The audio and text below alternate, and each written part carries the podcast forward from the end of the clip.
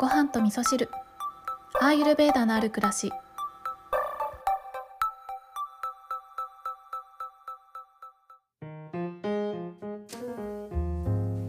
こんにちは土井京子です、えーメッセージいただいております。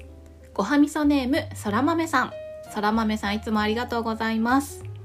京子さんこんにちは。今回もぬか漬けのお話で京子さんがぬか漬けの道を行く決意を感じました。普段からいろいろなことをされているご様子ですのでまた一つお忙しくなるかと存じますがぬか床さんと仲が深まることをお祈り申し上げます。そうそれこそ気の置けない仲になりますように気の桶だけに。って親父ギャグ言いたいだけのメッセージかい。はいそら豆さんありがとうございます。そら豆さんねあのどうやら私の、えー同級生らしいというところまで発覚しておりまして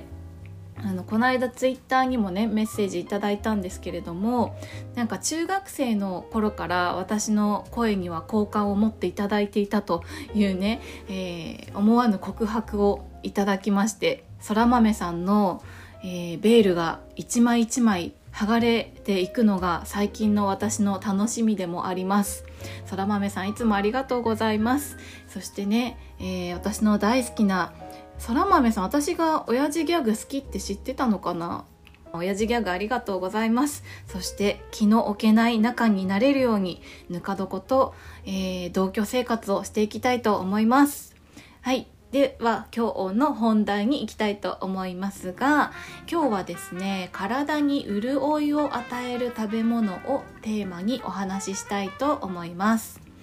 えーこのお話はですね今の私の体調をお話しするところから始めたいと思うんですけれども、えー先日ですね6月の終わりにコロナに感染しまして自宅の療養が終わりました。で、えー、と普通にね仕事に復帰したっていうところでまあまあ順調に回復していると思いきやですね。やっぱり仕事に戻ったことによって体力がね結構奪われているということで、まあ、これをね世の中では後遺症というのかと思ったんですけれども結構ね咳が止まらなかったりするんですよね。おしゃべりしてると咳が出ちゃうので、えー実はねこの番組の中でも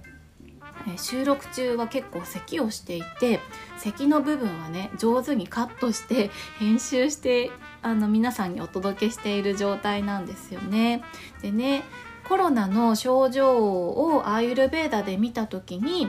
えー肺の中にねピッタがたまるというのがコロナの症状として考えられるっていうのをアーユルベーダのねドクターから教えていただいていたということもあるので多分ね肺の中が乾燥していて潤いが足りないのかなっていうふうに思っていたんですよね。でねちょうど昨日、えーそれをねあの YouTube の相方のコウタ先生にえー LINE してて肺にね潤いが足りないのかななんてことをねちょっと相談させていただいていたらですねなんと優しい優しいコウタ先生はですね、えー咳を鎮める食べ物のリストを送ってくれたんですよね。もうほんとコウタ先生ねいい人なの優しいんです。もうそのリストを見ながらですね私はスーパーに行って買えそうなものをいろいろ買ってきたんですけど例えばね昨日スーパーで買えたもので言うと、えー湯葉アスパラガスあとはえーっとクラゲカブあとはエリンギ、えーこの辺りを買ってきましたね。であとモロヘイヤなんかもいいっていう風に書いてあったので、えーモロヘイヤはですね畑から届いていたものがあったので昨日はねモロヘイヤのスープを作って食べておりました。でねこのリストを見ながらアイルベーダーとの共通点をね、えー見ていたんですけれどもやっぱりねあのアイルベーダでいうところのカパを養う食べ物がリストの中にも多く挙げられているなということを、え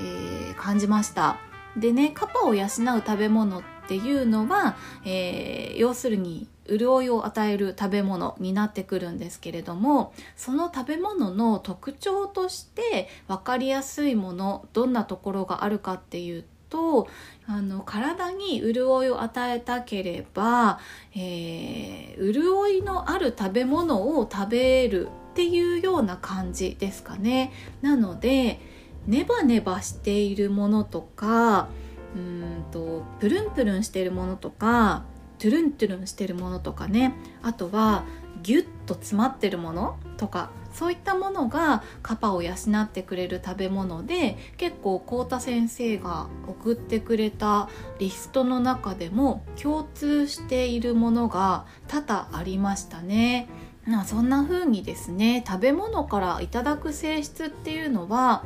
食べ物の性質そのものだったりするので、えー、自分が自分の体をどういう風にしたいかっていう性質のイメージをしてみてプルプルになりたければプルプルのものを食べた方がいいし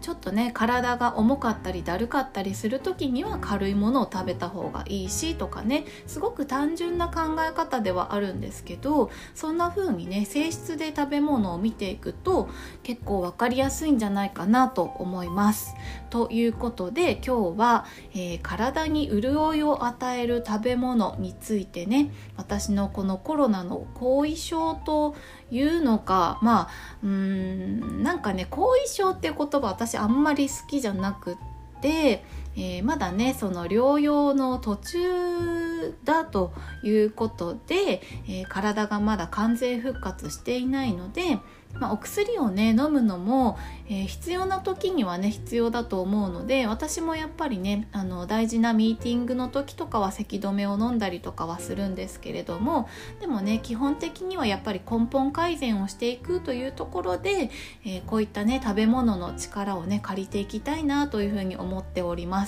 でね今日言っていたその潤いを与える食べ物っていうのはねもともと咳が出やすい方なんかもね参考にしていただけるようなことだと思いますので、えー、食べ物からね根本改善をしていくというところで、えー、体に潤いを与える食べ物ちょっとね調べてみてもいいんじゃないかと思って今日はこんなお話をさせていただきました。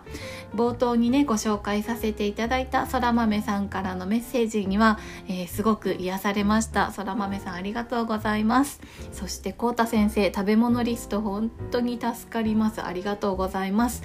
こうた先生のねブログとか見てると結構こういった食べ物のことこととかもね詳しく書いてあったりするので気になる方はねあのぜひそちらを見ていただければなと思いますので今日は、えー、番組詳細の方にね幸田先生のブログのリンクを貼っておきたいと思います。今日も聞いていただきましてありがとうございます。